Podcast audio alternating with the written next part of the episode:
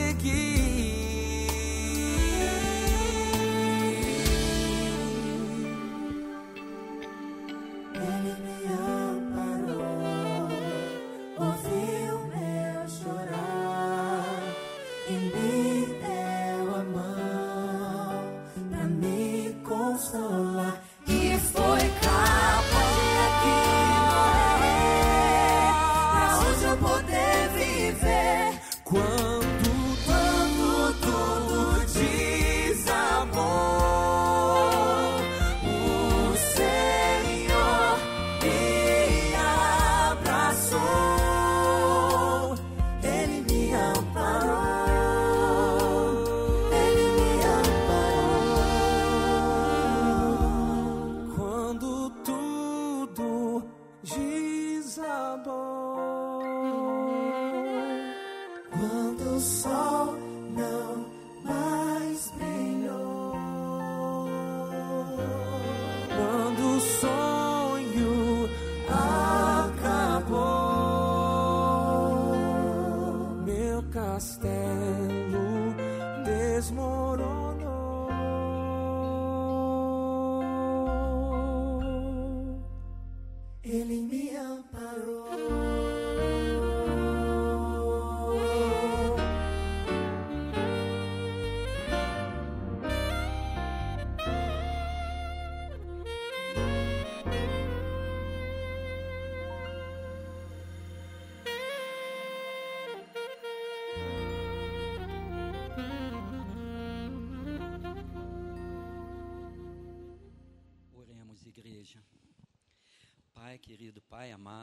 Te agradecemos por tudo, pela nossa presença aqui, ó Pai.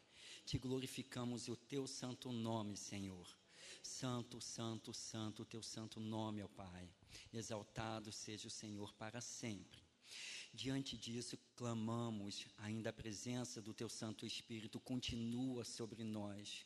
Pela tua graça e pela tua misericórdia, Pai, traz, por favor, a revelação da tua palavra na nossa mente e no nosso coração, para com que venhamos a andar de acordo com o teu querer e assim sermos sal e luz na terra, para a honra e glória do teu santo nome, ó Pai.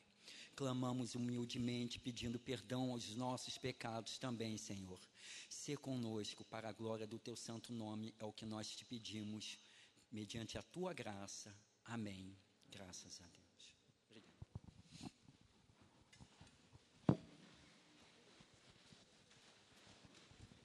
Mais uma vez, feliz sábado, igreja.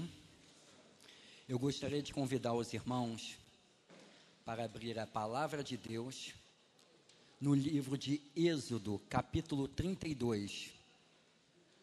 Por favor, vamos estudar a palavra de Deus no livro de Êxodo, capítulo 32. O título do nosso sermão é O Falso Cristo, já pela sua quarta edição, porque eu já preguei, já tem três edições anteriores, abordando de uma outra forma, onde o título é O Bezerro de Ouro. Êxodo capítulo 32, a gente vai ler do versículo 1 até o versículo 6. Essa passagem, enquanto os irmãos estão abrindo a palavra, Êxodo 32, capítulo 1 até o versículo 6, é conhecida da maioria dos irmãos, mas eu vou, eu creio que o Espírito Santo hoje vai lançar luz sobre um outro ponto de vista em cima dessa passagem, que todos nós devemos ficar muito alertas. No nosso estudo da escola sabatina, foi deixado bem claro quem é a pessoa de Jesus Cristo. E agora nós vamos abordar de uma forma um pouco diferente o que está acontecendo nos dias de hoje e semelhantemente ocorria também já há muito tempo atrás, desde a época de Moisés. Está escrito, versículo 1: Mas, vendo o povo que Moisés tardava em descer do monte, acercou-se de Arão e lhe disse: Levanta-te, faze-nos deuses que vão adiante de nós. Pois quanto a este Moisés, o homem que nos tirou do Egito, não sabemos o que lhe, o que lhe terá sucedido. Disse-lhes Arão: Tirai as argolas de ouro das orelhas e de vossas, mulher, de vossas mulheres, vossos filhos e vossas filhas trazei-mas. Então todo o povo tirou das orelhas as argolas e as trouxe a Arão. Este, percebendo-as, recebendo-as das suas mãos, trabalhou o ouro com buril e fez dele um bezerro fundido.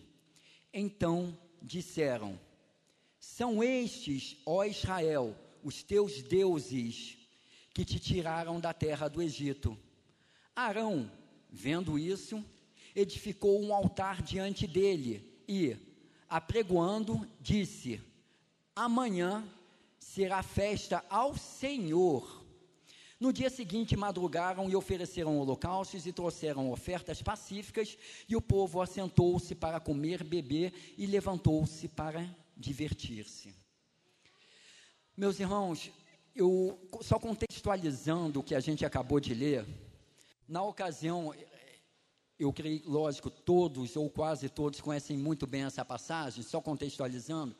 Moisés ele tinha subido o monte, tinha ido para o monte Sinai para receber a, os dez mandamentos de Deus, onde estariam escritos nas duas tábuas de pedra, escrito próprio Deus de Deus. Como Moisés estava demorando, eles chegaram então diante do sacerdote que tinha ali na ocasião, que era o irmão de Moisés, irmão mais velho, Arão, o próprio povo, prestem atenção, povo esse de Deus, que foi justamente o povo com que Deus tirou da terra do Egito. Então, esse próprio povo de Deus, ele disse: Fazei-nos deuses que vão adiante de nós, Pois a este Moisés que nos tirou do Egito, não sabemos o que tem sucedido. Esse povo ele chegou ao próprio sacerdote e pediu para ele fazer outros deuses. E, e ainda colocou um pensamento, um raciocínio lógico até. Porque esse Moisés ainda colocaram de uma forma com que não, se, não tivessem muito conhecimento dele. Já esse Moisés, prazer te ver, Felipe. Esse Moisés, ele, meu, meus irmãos, ele de alguma forma não estava descendo e eles estavam achando até, quem sabe ele tinha falecido, ele tinha morrido ou sumiu. Então eles vieram com um argumento sólido até, com um raciocínio sólido. Como ele iria nos trazer uma mensagem de Deus e sumiu, não está vendo? Não sabemos o que aconteceu com ele. Traz para, faz para nós, então, esses Deus que nos tirou, esses deuses que nos tiraram do, do Egito. Infelizmente, Arão deu ouvidos a eles, ao próprio povo de Deus, que através de raciocínios lógicos, aparentemente, entrou, começou a entrar de, um, de, uma forma, ter raciocínios completamente fora da palavra de Deus, aquilo com que Deus abomina. E infelizmente Arão, o próprio que deveria se manter firme e, e, e chamar a atenção do povo de Deus, que jamais poderia fazer isso, ele foi tomado pela emoção e resolveu ser politicamente correto. Ah, tá, vocês querem isso, então traz lá o ouro, das suas esposas que estão no brinco, traz tudo quanto é ouro, e diante disso nós lemos agora que ele foi e fez um bezerro de ouro. E o pior de tudo, no início eles falaram: olha os deuses que nos, tirou, que nos tirou, que nos tiraram da terra do Egito. Arão, vendo isso, edificou um altar diante dele, apregoando e disse: Amanhã será festa ao Senhor ali não está, o próprio Arão, prestem atenção, ele não está mais falando deuses. Ele chamou aquele bezerro de ouro, no texto original, de Yahweh. Y-H-W-H, o santo nome de Deus. Ele chamou daquele bezerro de ouro, que a princípio eram os deuses, ele declarou que aquele bezerro de ouro era o verdadeiro Deus. Por isso que no texto está esse, vamos fazer festa ao Senhor, chamando aquele bezerro de ouro do Senhor que realmente tinha tirado eles da terra do Egito. Isso é muito, muito sério. Não é à toa que o título de hoje é o falso Cristo. Vocês já começam a perceber. Olha quanto tempo isso tem ocorrido. Quem foi que pediu? Quem cedeu para ser politicamente correto? E passar, e o sincretismo começou a ocorrer aí, de uma forma completamente abominada por Deus.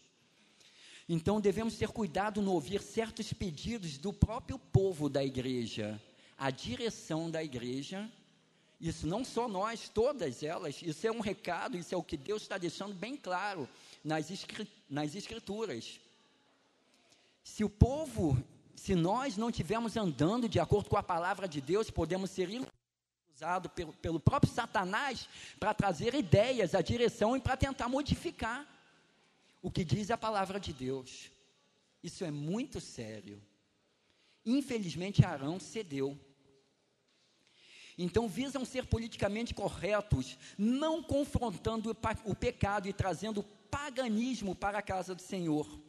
E esses são os falsos mestres, falsos profetas, falsos pastores nos, no, nos dias de hoje. Fazem isso em nome do amor, como estratégia de evangelismo. Então, afinal, eles pregam Deus é amor, Deus é amor, mas só pregam pela metade. Venha como você está, sim, mas só prega pela metade. Todos são bem-vindos, sim, mas só prega pela metade. Por quê? E o povo que não estuda a palavra de Deus, onde só é falado, muitos deles hoje em dia nem têm mais a Bíblia, ou não, não levam a Bíblia, só acredita naquilo que, tá, que o pastor está dizendo, por ele ser muito carismático, por, por ele ser muito simpático, não fazem como os bereanos, que vão consultar e ver se é realmente aquilo. Então, diante disso, são levados. É isso que está acontecendo em muitas igrejas. São levados pelo ouvido do povo e passam a chamar daquele Deus, chamam o nome do verdadeiro Deus, mas é um Deus criado por eles. Não é o verdadeiro Cristo. Vamos observar na palavra quais são as características do verdadeiro de Deus mesmo, do caráter de Deus. Em Ezequiel, capítulo 22, versículo 26, eu vou ler algumas passagens de uma forma um pouco mais rápida. Ezequiel, capítulo 22, versículo 26. Todos nós sabemos que Deus é amor. Sim. Mas olha o que, que Deus fala aqui. Os seus sacerdotes transgrediram a minha lei e profanaram as minhas coisas santas entre o santo e o profano não fazem diferença, nem discernem o imundo do limpo, e dos meus sábados escondem os seus os olhos, e assim sou profanado no meio deles. Algumas denominações, talvez a maioria delas, vocês já identificam isso, profanaram o sábado. Deus deixa bem claro nós conhecemos bem a respeito dessa situação. O livro de Daniel comenta, já foi muito batido com relação a isso.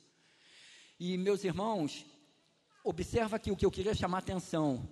Traz para as coisas, para o lugar que deve ser santo, o profano. Danças e músicas que não condizem com aquilo que deve ser ouvido com aquilo que deve ser buscado para adoração ao nosso único Senhor e Salvador. Vocês sabem do que eu estou dizendo. Determinados ritmos de músicas, determinadas músicas, é, eles só mudam a letra para poder colocar ali uma forma mais santa, tentando mostrar que aquilo ali é santo, mas é uma música que tem um ritmo de funk, ou de samba, ou de rock and roll, ou de batidas. Quem conhece muito, existem pregações a respeito disso dentro da nossa igreja, onde determinados ritmos, eu não entendo de música, não entendo, eles vão justamente contra aquilo que deve ser feito para termos uma adoração correta diante de Deus, porque eles estimulam no nosso íntimo coisas que não são santas. Tem isso também. Tem estudos específicos que eu não, vou, não saberia dizer com propriedade específica, pelo fato de não ser dessa área. Mas, enfim, tem estudos disso dentro da nossa própria igreja. E, meus irmãos, isso só dando um exemplo. Então, provavelmente, logo no início, nós sabemos a, a Europa é o berço do, do protestantismo. E hoje em dia, como é que ela está? Várias igrejas, onde eram igrejas evangélicas, viraram pubs, viraram boates ou bares. O povo, é, é, depois que veio o renascimento, o humanismo, eles estão cada vez mais abandonando as coisas do Senhor. Onde tinham vários filhos, agora ou nem tem filhos, ou quando tem um só. Diferentemente, o povo muçulmano, vamos dizer assim, 10, 20, não vou dizer talvez 20, mas eles tem vários filhos e vários lugares onde eram cultos cristãos estão virando também sinagogas, porque o povo cristão está diminuindo. E o povo de outras denominações, não cristãs até, estão aumentando. Então a Europa, aos poucos, está deixando de ser uma Europa protestante. Não estão seguindo as coisas do Senhor e tudo isso está, está levando a termos consequências. Em Hebreus capítulo 12, versículo 28 e 29 está escrito: Por isso, recebendo nós um reino inabalável, tenhamos a graça, retenhamos a graça pela qual sirvamos a Deus de modo agradável, com reverência e santo temor, porque o nosso Deus é fogo consumidor. Então, é fundamental ao estarmos aqui o pregador e todos nós que venhamos à casa do Senhor termos reverência, porque afinal estamos na casa do Senhor. Porque o nosso Deus é Deus de amor, mas também é fogo consumidor. Não pode ser pregado a palavra apenas pela metade. Devemos ter respeito e obediência a Deus. Deus é Pai. E se for necessário, Ele castiga para corrigir, para com que o seu filho que ama o Pai, sim, vai passar, vai acordar e andar de uma forma correta. Esse é o nosso Deus, porque Ele nos orienta e Ele quer ver todos, a salvação de toda a humanidade. Porém, apenas alguns perseveram em continuar andando segundo o Senhor. Meus irmãos, Deus não fala nada demais para nós. Ele só fala para amarmos o próximo. Não roubar, não matar, não adulterar. Está falando alguma coisa demais? Como o próprio irmão Djalma já comentou outra vez, e a gente sabe disso, a lei ela serve para nós como uma proteção. Enfim, isso já foi muito batido aqui. Ele não está falando nada demais, é apenas por amor a nós. É semelhante a um pai que tem, mora numa casa e tem a sua filha no quintal. E essa casa tem um muro. E o, e o pai fala para a criança: Filha, não pode ultrapassar esse muro. E lá fora ficam passando pessoas que ficam assediando essa criança. Ela deve entender que esse muro serve como uma proteção. Esse muro são as leis de, santas de Deus que nos protegem. Porque uma vez a gente ultrapassando lá, a gente vai estar tá à mercê de outras pessoas. E essa criança pode ser raptada pelo mal e podem fazer várias coisas contra ela. Então a criança, por amor, ela tem que ter no mínimo uma noção que esse muro, a palavra de Deus, a santa lei do Senhor, nos serve pra, para nos proteger. Então, dando continuidade, em Naum, capítulo 1, versículo 2 e 3, está escrito: O Senhor é Deus zeloso e vingador. Prestem atenção. O Senhor é vingador e cheio de ira. O Senhor toma vingança contra os seus adversários e se reserva indignação para os seus inimigos. O Senhor é tardio em irar-se mas grande em poder e jamais inocenta o culpado. Não brinquemos com Deus. Deus é sério. Não vamos vir de qualquer maneira para a casa do Senhor ou ficar chamando qualquer um de Deus. Deus é sério. Ele deixa bem claro, ele jamais vai inocentar o culpado, jamais. Quando Jesus voltar, ele vem só toda injustiça, em toda santidade. E aquele cujo, cujo não tenha aceitado a Jesus como único Senhor e Salvador da sua vida, toda ira de Deus vai cair sobre a vida dele ali, ele vai ser completamente consumido ali naquela, na, naquela situação. Onde nós, mediante a graça do nosso Senhor, onde era para nos consumir, foi moído e triturado Jesus, mas também foi consumido. Então é só mediante a graça de Deus que somos salvos. Então ele vem realmente com toda a sua ira, com toda a sua justiça, porque como foi colocado na escola sabatina, aqui está tudo corrompido, tudo corrompido, não vai sobrar nada. E nós, graças a Deus, através de Jesus Cristo, nós seremos salvos. Onde que deveria cair sobre nós, caiu sobre Jesus Cristo. Agora, aqueles que não aceitaram a Cristo, essa mesma justiça aí vai cair sobre em cima, em cima deles. E morrerão de caráter eterno. Enfim, não vou entrar especificamente nesse assunto, que não vem ao caso no momento.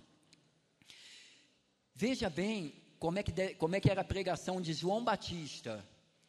Sim, nós pregamos hoje em dia Deus é amor. Mas olha só como João Batista pregava. No entanto, ele atraía multidões.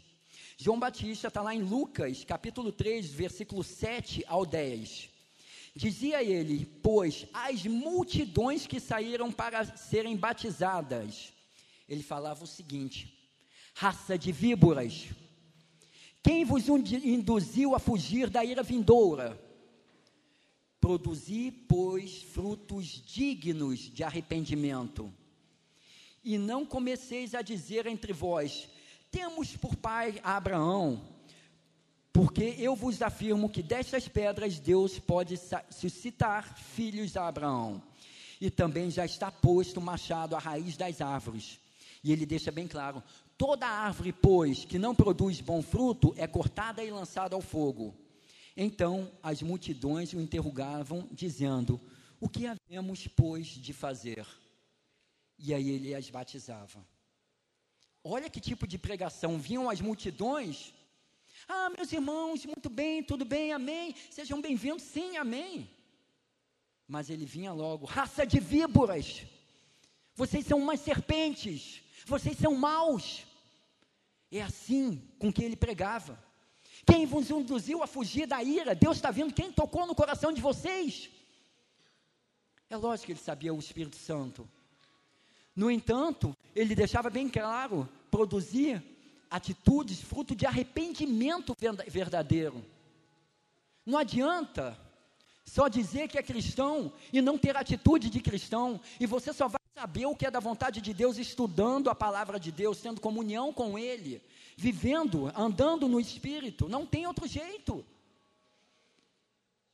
Eu disse na escola sabatina e vou repetir agora que eu falei que eu ia comentar depois.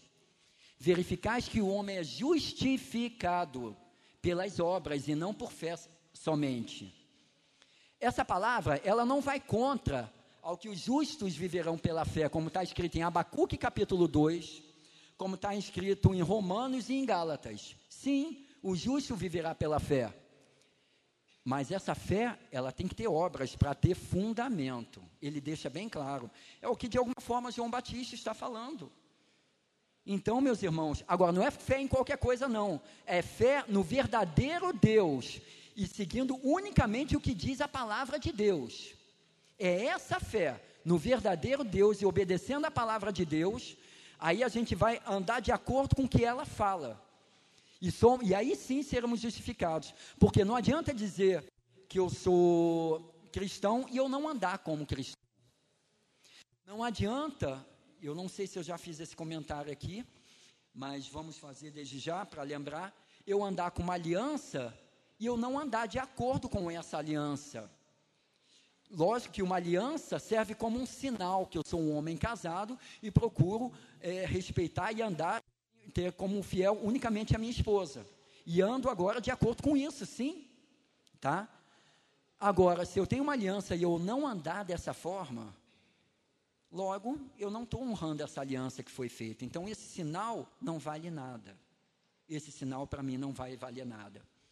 Da mesma forma, não adianta termos como sinal o fato da gente termos diante da igreja deitado ali na água, sendo batizado, onde simboliza que lavou o velho homem, saindo todos os pecados e levanta novo homem, que antes andava na carne, agora anda no espírito.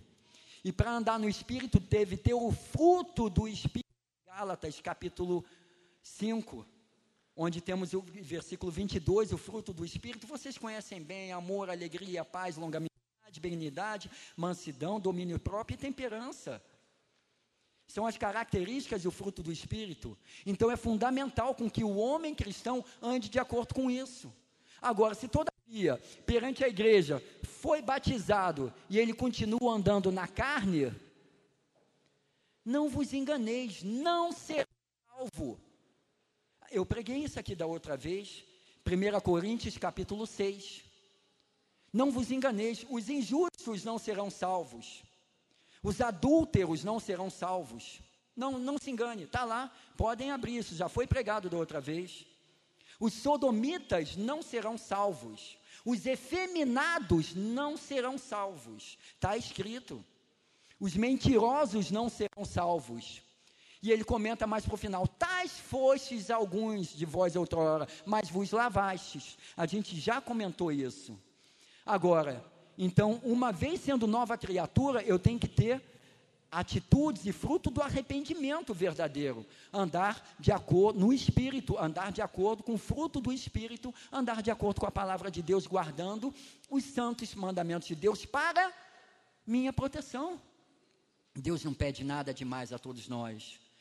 Deus é maravilhoso. Todavia, aquele que não anda desse jeito, a palavra de Deus é clara: Deus é amor. mas ele também, ele jamais vai inocentar o culpado. E em Malaquias capítulo 2, 17, essa passagem é muito interessante. Deus falando: Enfadais o Senhor com vossas palavras, e ainda dizeis: Em que enfadamos? Nisto que pensais: Qualquer que faz o mal passa por bem aos olhos do Senhor, e desses é que ele se agrada, ou onde está o Deus do juízo? Nessa passagem, Deus ele deixa bem claro que ele fica cansado e se enfada. Ele, isso, quando alguém chega e fala: Ah, tanto faz fazer mal, Deus não liga muito para isso, não. Não vai ter problema com isso, não. Deus é amor. Deus é amor. Entendeu? Ah, você está pecando, tá, mas é um pecadinho, né? Uma mentirinha, uma coisinha, é para o bem, né? Essa mentira foi para um bem maior, né?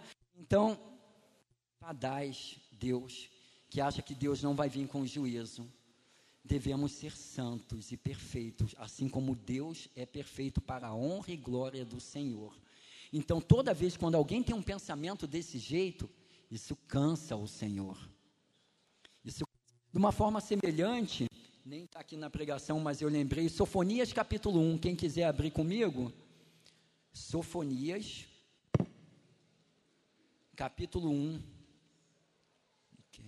Oséias, Joel, Amós, Obadias, Jonas, Naum, Abacuque, Sofonias, logo depois de Abacuque.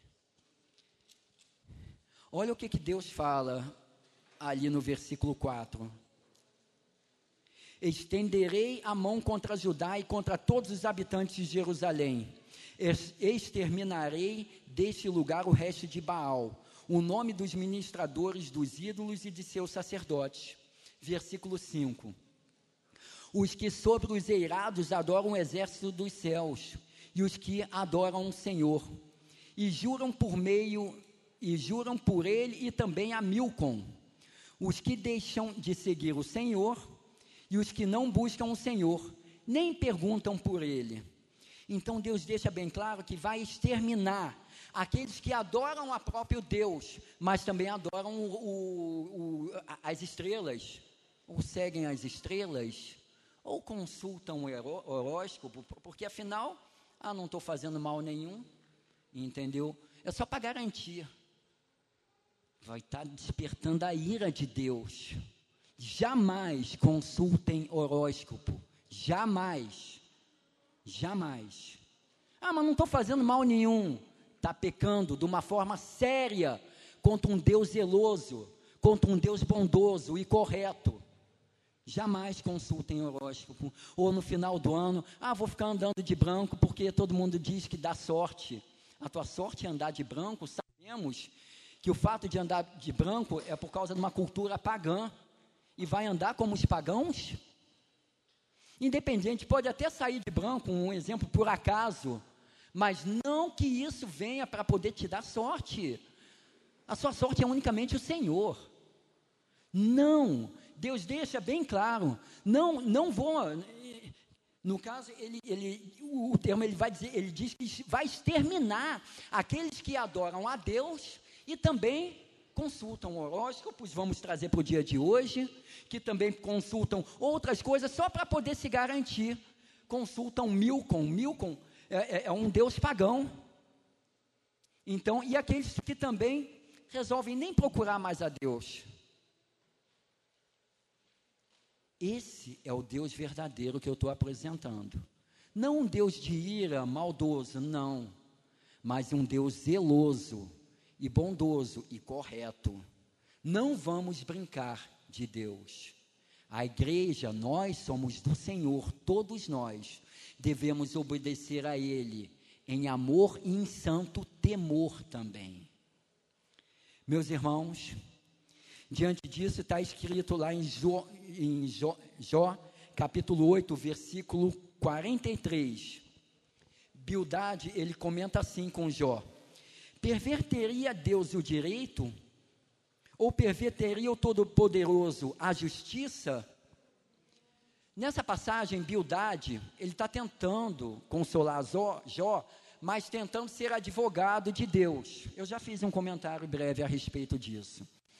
Onde Jó estava se lamentando em função do problema que tinha passado, nós sabemos muito bem, tanto de doença, como também de saúde, eh, de doença, perdeu toda a família, ficou pobre, várias situações que ele não estava entendendo o porquê daquela situação. E Bildade, querendo defender Deus, começa a acusar Jó. Não devemos ser advogados de Deus, eu já expliquei isso aqui. Devemos ser unicamente seu testemunho, tá? Quer dizer, dar testemunho que Deus fez em nossa vida. Nessa dele tentar ser advogado de Deus, ele culpou um justo. E no final ele teve que pedir perdão a Deus. Nós sabemos bem da história. Mas diante disso, ele comentou uma coisa que é real. Perverteria Deus a justiça ou o juízo? Jamais Deus iria perverter a justiça. Afinal, é justo deixar um, vamos colocar uma situação, um homem mau que violenta uma menina de 5 anos de idade, violenta sexualmente e mata ela e fica por si mesmo e fica solto nas ruas. E o pai e a mãe daquela criança que perdeu a filha e os outros pais não podem mais andar, tem que sempre tomar todo cuidado. É justo também aquele homem ficar solto em nome do amor? Afinal, que amor é esse? Perverteria Deus a justiça ou o juízo? Por amor, Deus sim vai eliminar o mal para ter a verdadeira liberdade. Diante disso, meus irmãos, Isaías 64, versículo 6, a igreja conhece muito bem essa passagem. Todos nós dependemos sim da graça de Deus, devemos fazer atitudes de acordo com a graça do nosso Senhor, mas a nossa justiça, toda ela, não passa de trapo de imundícia. Nós sabemos que somos salvos unicamente pela graça do Senhor, mas devemos ter frutos do bom arrependimento. Agora, como é o Jesus da Bíblia? Agora é o centro da nossa mensagem. Porque afinal, o Jesus Cristo que tem pregado aí, que tem anunciado, semelhante ao que está escrito em Êxodo capítulo 32, a primeira passagem que nós colocamos, é um Jesus Cristo que não é o Jesus da Bíblia, onde pode tudo em nome do amor, onde o pecador ele entra na igreja e não é confrontado com relação ao pecado que ele faz e sai do mesmo jeito. Eu vou dar uma ilustração. Imagine uma situação onde um homem casado com a sua esposa, tendo filhos, adultera dois, três, cinco vezes e a esposa está sempre perdoando ele. Até o ponto, lá pela décima vez, um exemplo, olha só. Ela resolve, ela se cansa e não quer mais aquilo. Porque ele, ele fala, ah, não, não vou, mais, não vou mais adulterar, não, não vou mais ficar com outras pessoas, não. E está sempre cometendo, na semana seguinte já está ficando com outras mulheres, está só na farra e tal. A esposa cansou, e a Bíblia dá base a isso. Aí ela fez o divórcio, e com razão. Afinal, o homem é um mentiroso, que ele não honra o sinal com que ele anda. Ele não honra, ele foi um mentiroso. Diante da mesma situação, esse mesmo homem chega no trabalho e não quer nada com o trabalho. E chega no trabalho, está sempre um malandrão, ainda rouba uma coisinha ou outra, o patrão ainda perdoa duas, três, quatro vezes, chega um ponto, cara, vai embora, não quero mais você aqui. Aí ele entra dentro da igreja, ele entra dentro da igreja cabisbaixo, triste, porque afinal, agora, ele foi expulso de casa pela mulher, olha só a versão, foi expulso de casa pela mulher, perdeu um trabalho num momento tão difícil. E chega na igreja onde diz: Você é um homem especial de Deus, você é muito importante, Deus te ama, você é vitorioso, Deus vai te dar tudo aquilo em dobro que você tinha. E ele começa, aquilo vai animando ele, nossa, nossa, nossa, e ele sai ali todo forte, todo se achando, porém, cometendo os mesmos pecados, porque não foi confrontado, que aquela desgraça toda veio na vida dele fruto do pecado dele, desobediência da palavra de Deus. O verdadeiro Jesus, ele confronta o pecado. Isso é a verdadeira igreja. A nossa pregação é uma pregação expositiva, onde, eu já comentei isso, nós lemos a palavra de Deus, expomos, expositiva, porque expomos a palavra de Deus, contextualizamos aquilo que foi dito na época, entendemos a mensagem e procuramos aplicar para os dias de hoje, o que Deus também está querendo trazer para os dias de hoje. E diante disso, no final, temos um apelo de arrependimento. Essa é a pregação da palavra de Deus. Não, como eu já comentei numa outra oportunidade, um, vamos dizer assim, um culto coach. Eu já foi comentado isso numa outra vez. Enfim, onde a pessoa apenas quer ouvir, é, chega e ouve aquilo que quer ouvir e não é confrontado com o pecado. Eu vou apresentar a vocês o verdadeiro Jesus da Bíblia. Esse, isso é o que diz a palavra de Deus. Prestem atenção, João capítulo 7, versículo 7. Guardem essa passagem, é fácil. 7 e 7. João Evangelho de João, capítulo 7, versículo 7. Não dá para esquecer. Olha o que, que Jesus diz: Não pode odiar-vos, mas a mim me odeia, porque eu dou testemunho a seu respeito de que as suas obras são mais. Jesus. O mundo aí odeia ele. Por isso eles criaram outro Jesus. Um Jesus até com feições é, não masculinas. Eles criaram um Jesus que aceita tudo, que pode tudo. Mas não vos enganeis, igreja, não é um Jesus da palavra de Deus. Não é. Não vai de acordo com a palavra de Deus. Não é à toa que eles começam a dizer que a palavra de Deus está ultrapassada. Não é à toa que eles começam a dizer que ah, vai ser reescrito, eu vou interpretar melhor, não precisa nem ler, eles nem estudam a palavra de Deus, porque ela vai contra. Foi o que a gente leu, estudou na palavra agora na escola sabatina. Ela só vai dizer a verdade e vai confrontar a mentira deles. Então, por isso que eles não querem estudar a palavra de Deus.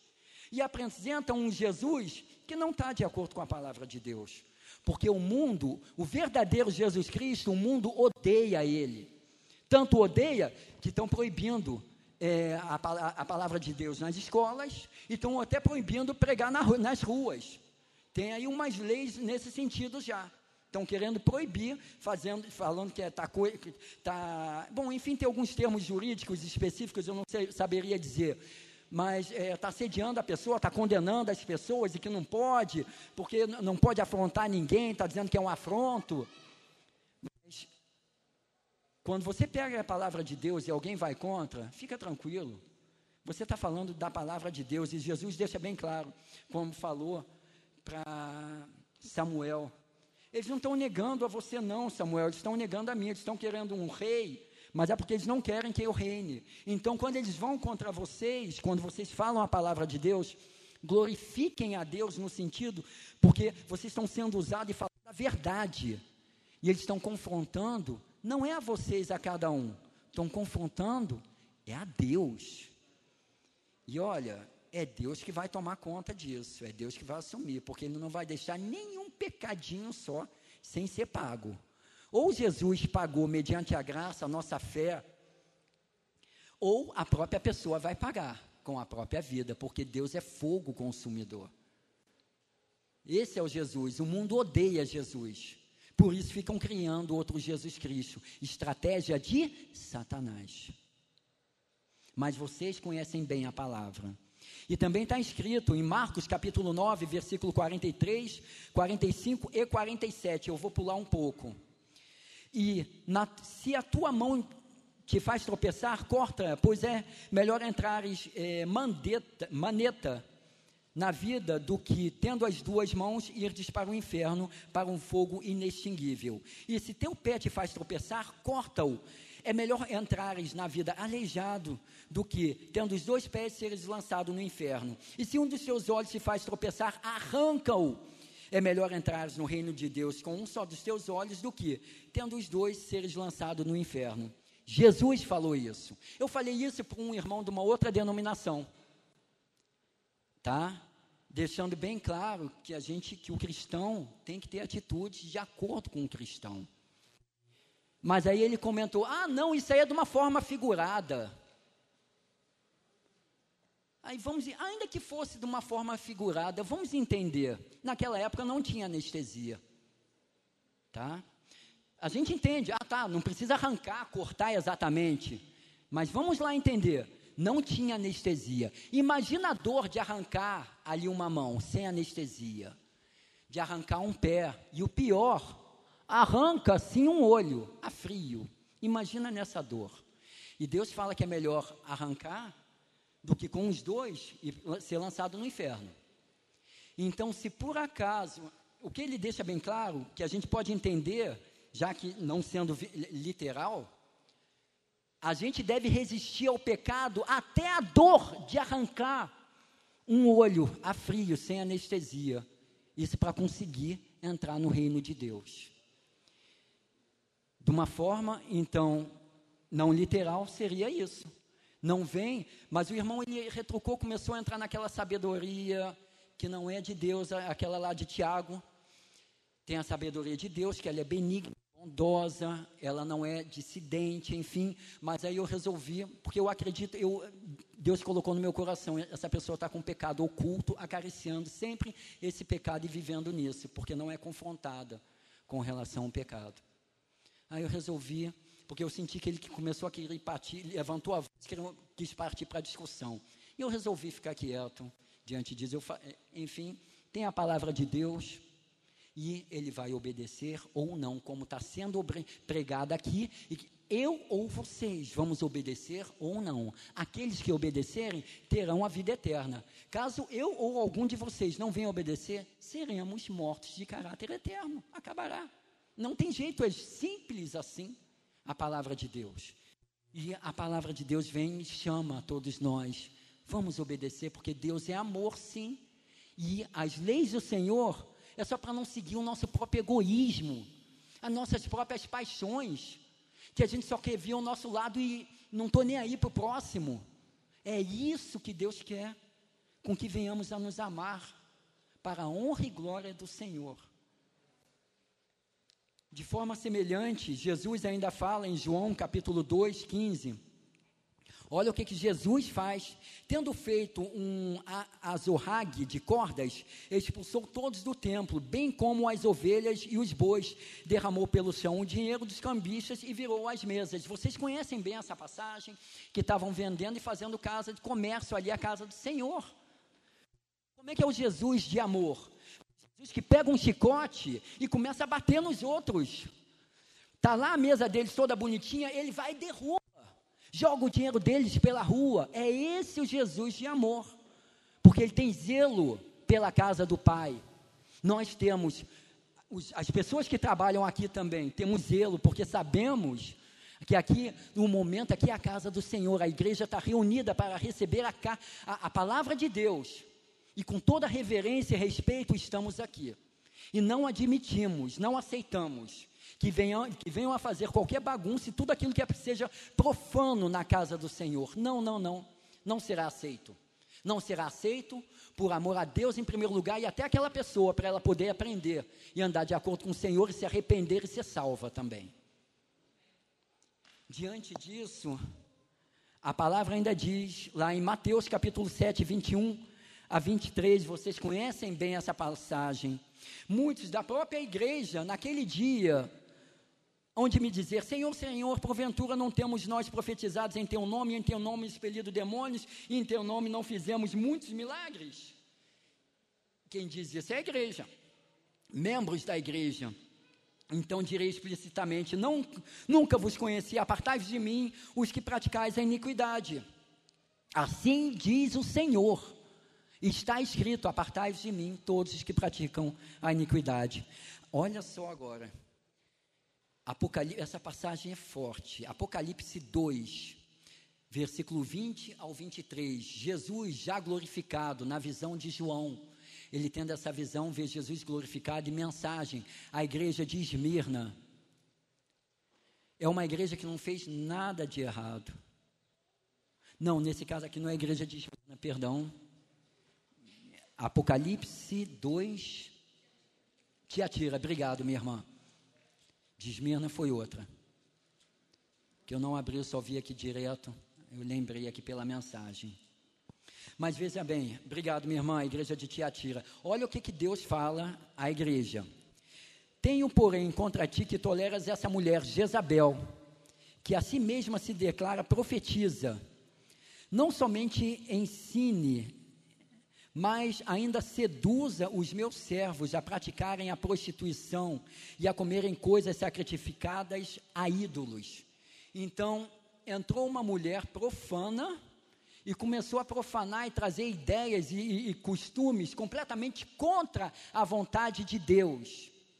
E a igreja estava tolerando ela estava aceitando, não estava repreendendo, não estava falando. Meu irmão, se, algum, se alguém da, da igreja vem te repreende de acordo com a palavra de Deus, aceita e fica feliz com humildade.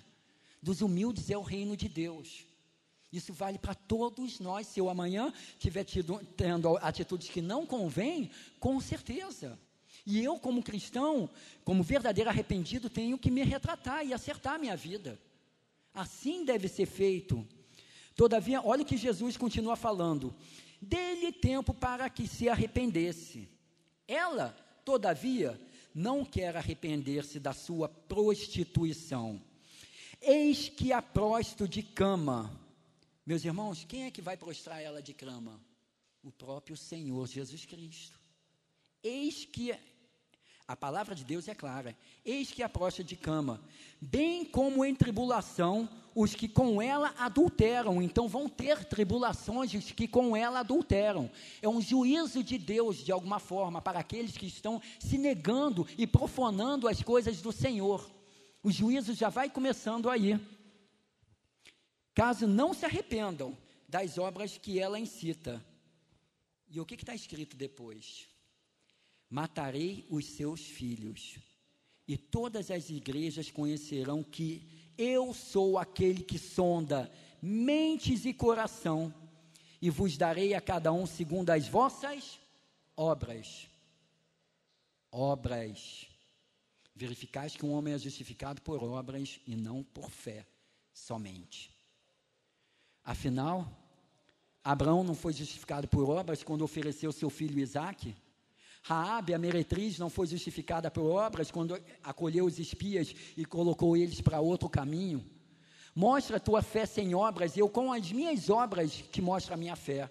A fé é abstrato, como amor é abstrato. Papel é objeto, não é abstrato. Agora, a fé não dá para pecar, mas você consegue ver a fé através das obras. É a única atitude. Fé é essa que não adianta ser fé em outras coisas. É uma fé verdadeira. Só na palavra de Deus, no nosso Senhor Jesus Cristo. Aí sim vai ter o fruto de boas obras, de boas obras. É o único jeito. E essa fé serve como fundamento. Eu vou dar um exemplo.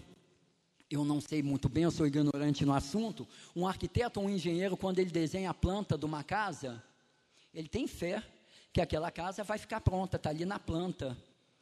Talvez o irmão Gilson sabe, vai até me explicar melhor com relação a isso. Ele sabe dizer que porque está ali na planta aquela, a, aquela casa. Mas se eu olho para o terreno, não vejo nada. Porque eu tenho fé que ela vai ficar pronta. Mas ela só vai ficar pronta se literalmente tiver obra. Só assim. Então, mediante a obra, aquela casa vai se formar mas eu tive fé ali. Eu tenho a minha fé está depositada naquela planta, os pontos de luz, de água, onde vai ficar a parede tudo direitinho. E aí tem que, for, tem que construir ela de acordo com aquela planta. De acordo com a planta. Vamos construir. E aí sim será edificado, onde o fundamento quem é?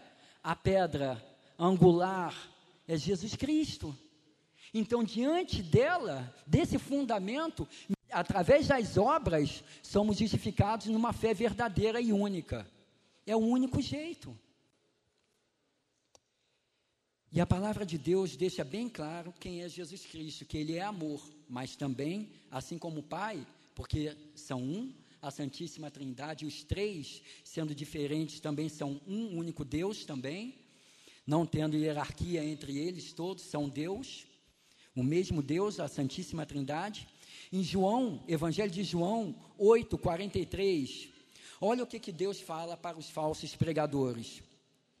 Qual a razão por que não vos compreendeis a minha linguagem, do que está sendo dito aqui e agora? E o que está sendo ouvido pela internet também. Se por acaso aqueles que não estão compreendendo a minha linguagem, porque a linguagem que está sendo dita é a da palavra de Deus, E com propriedade, eu lendo a palavra de Deus, eu posso dizer: se não está entendendo e não está havendo arrependimento, é porque são incapazes de ouvir a minha palavra, que é a palavra de Deus. E a palavra de Deus fala que aqueles que não compreendem são do diabo, vós sois o diabo, que é o vosso pai, e quereis satisfazer os desejos, os próprios desejos da própria carne. Ele foi homicida desde o princípio e jamais se firmou na verdade, porque nele não há verdade, porque ele profere mentiras e fala do que é próprio, porque é mentiroso e pai da mentira, onde fala que Deus é amor e pode vir e a pessoa sai e continua do mesmo jeito. Não há, e a pessoa, com certeza, não vos enganeis que a palavra de Deus fala, não querendo ser repetitivo, não vai ser salvo. Agora, se toda a vida, como eu já dei um exemplo aqui, que nós que conhecemos a palavra, que é lâmpada para os pés e luz para o caminho, eu sei para onde eu estou andando, e eu sei que aqui tem um degrau, e eu sei que se eu continuar, eu vou cair, e sendo maior atitude, eu posso morrer. O outro, se eu estou vendo uma pessoa que é cega, que não está andando de acordo com a palavra e está vindo para cá, eu vou orientar, cuidado, muda de caminho, se arrependa, dá uma meia volta de 180 graus. Você, porque esse caminho que você está indo é caminho de se machucar e de morte. Afinal, aí aquele que ouve, sendo um homem de Deus, uma pessoa que se arrepende, que sabe reconhecer, que sabe ser repreendida, ela vai ouvir aquilo ali, poxa, obrigado. Realmente, aí ele começa a enxergar já um pouco a luz, opa, eu estou vendo, porque mostrou na palavra, esse caminho é caminho de morte, e começa a andar, se arrepende, para de pender, e o prefixo 180 graus, então começa a subir para a glória do Senhor, para não vai cair. O fato de eu orientar é porque eu amo, eu não quero aquela pessoa morta, eu amo ela. Enfim, é isso que Deus fala. Eu tanto a amo que eu dei a minha própria vida por ela. Eu não quero que a minha vida seja em vão na vida dela, porque eu amei toda a humanidade. Todos que ouvem pela internet são amados. Deus quer a salvação de toda a humanidade. Todos. Todavia, só alguns resolvem escutar. Por quê? Querem seguir os seus próprios prazeres não, mas espera aí, aí começam a botar, por mais lógico que seja, afinal Moisés ainda não veio, ele está demorando a vir. Onde é que está esse Moisés, esse Deus? Vamos colocar então esse Deus que nos tirou o nome do bezerro de ouro. E começam a inventar outros deuses, tentando usar de lógicas que são completamente loucas diante da palavra de Deus, inventando Cristos, inventando deuses que não é o Deus verdadeiro. Daí a importância de estudarmos e termos um relacionamento e obedecermos à palavra de Deus para conhecer, porque a verdade ela liberta, ela, é, ela salva unicamente. E meus irmãos, Jesus ainda deixa bem claro, já quase concluindo aqui, em Mateus capítulo 10, versículo 34 e 35 o Jesus de amor, ele deixa bem claro: não penseis que vim trazer paz à terra. Não vim trazer paz, mas espada. Pois vim causar divisão entre o homem e seu pai, entre filha e sua mãe, e entre nora e sua sogra. O contexto aqui não vamos confundir quando Deus fala: Deixo-vos a minha paz, a minha paz vos dou, não vos dou como o mundo andar. No mundo tereis tribulações, mas tem de bom ânimo, eu venci o mundo. Essa primeira paz que eu estou comentando, essa paz que eu estou comentando agora, só fazendo um, um, um, um, estudo nesse sentido, a paz que, que deixo-vos a minha paz, não, e ele não está entrando em contradição que ele fala, não vou dar, trazer paz sobre vocês. Quando ele fala que deixo-vos a minha paz, essa paz, ele já fala, não a dou como o mundo andar. No mundo tribulações, porque a princípio a gente pensa, ah, paz é não ter problema, tá tudo direitinho, isso é ter paz. Aí ele fala, não, não, não, não.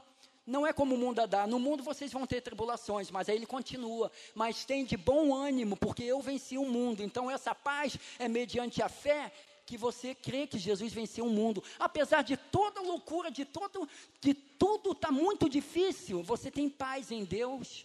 Você consegue, apesar de estar com várias tribulações, como Abacuque lá no capítulo 3, ainda que a figueira não floresça, ainda que eu venha passar fome ou problemas, todavia eu exulto no Deus da minha salvação. Meus pés andam como uma corça, como uma corça, de forma alti, é, altiva, é, orgulhosa, porque eu tenho fé, eu creio nisso. Então, essa paz verdadeira é mediante a fé em Jesus Cristo, não é que não tenha tribulação. E agora, já com relação a essa passagem, que ele não entra em contradição, vamos entender o contexto, ele deixa bem claro que deixo, é, não tereis paz. A paz quer dizer que às vezes o pai não quer que o filho seja cristão, então isso vai trazer divisão. Mas o filho deve antes obedecer a Deus. A filha, às vezes, é, não é cristã, e a mãe é cristã, e aquilo dá um problema entre eles. Enfim, são, é nesse sentido que Deus deixa bem claro. Quando o filho se converte e o pai não é cristão, ué, ô, ô Bíblia, você é o Bíblia, você é tal situação, e, e, e começa a passar algumas perseguições dentro da própria casa. Então, o verdadeiro cristão tem isso. Então, meus irmãos, como conclusão, eu queria deixar, e é importante guardar. Bom, uma das, agora já quase concluindo, Deuteronômio 6, 4, o Shema, que eu já preguei isso aqui. Ouve Israel, o Senhor, nosso Deus, é o único Senhor. Eu vou repetir. Ouve Israel, o Senhor, nosso Deus, é o único Senhor. Mais uma vez. Ouve Israel, o Senhor, nosso Deus, é o único Deus. Não adianta criar em Jesus Cristo por aí não adianta criar em outros, se tiver fora da palavra de Deus, não é Deus. Só existe um Deus, o Deus da sua palavra. Por isso ela jamais, pode passar céu e terra, mas jamais, por toda perseguição que venha contra a palavra, ela jamais vai se calar. Porque ela é a palavra de Deus. E ela vai sempre ser fiel e firme. E Deus vela para cumprir a sua palavra. E eu vou pedir para a gente cantar o hino 525, onde o título é Obedecer é Melhor, na página 208. E enquanto toca esse hino, antes do apelo final, que está em lá Mateus capítulo 5, 48, eu quero que vocês meditem no que será dito agora. Jesus falando, portanto, sede vós perfeitos, como perfeito é vosso Pai. Não sou eu que estou falando, eu estou lendo a palavra. Mateus capítulo 5, 48. Deus chama a mim e a vocês, sede perfeitos. Ah, mas aí todo mundo peca, peca todo mundo erra. É uma busca constante, santidade, até, se, até brilhar completamente. Não se engane. Vamos buscar santidade para a glória do Senhor. Ande no Espírito. Vamos clamar a presença do Espírito Santo de Deus para nos mostrar, no, no, nos confrontar, nos orientar e como andar de acordo e nos dar força para ser o pecado. Andemos dessa forma. Eu vou pedir à igreja para se manter de pé. Todos aqueles que realmente querem ter Jesus como único Senhor, e eu vou continuar de pé, lógico, meus irmãos, porque o arrependimento é todo dia como se não a toda hora ou quem sabe a todo instante, pedindo perdão a Deus, crucificando a carne para viver no espírito e andando de acordo com o Senhor. O alerta, então, a ser dado hoje na igreja é cuidado com aqueles Jesus Cristos que estão sendo apresentados por aí porque não estão de acordo com a palavra de Deus. Cuidado com todos aqueles que ficam usando o nome de Jesus, porque às vezes esse Jesus não é o Jesus da Bíblia, ou Deus não é o Deus da Bíblia, são outros deuses, e afinal só existe um Deus, e esse Deus nos ama ele nos ama ao ponto, Deus Pai, de dar o próprio Filho por amor a nós. E Deus Filho ao ponto de morrer na cruz. E Ele chama a mim e a vocês, cada um de nós, vem a mim, todos aqueles que estão cansados e oprimidos, e eu vos aliviarei. É isso que Deus quer. E quando saímos, Deus fala, vai e não peques mais.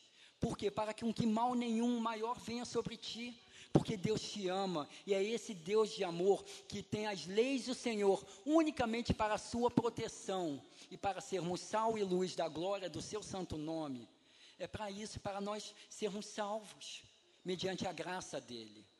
Diante disso, vamos continuar de pé e vamos orar, pedindo a Deus perdão dos nossos pecados e que a gente vai seguir, sim, unicamente a Jesus Cristo, o único Senhor e Salvador, que é o que está na palavra de Deus. Oremos então, por favor. Pai querido, Pai amado, eu e toda a sua igreja nos mantemos de pé, ó Pai clamamos sim perdão dos nossos pecados, porque somos falhos. E queremos buscar cada vez mais sermos perfeitos para a honra e glória do teu santo nome.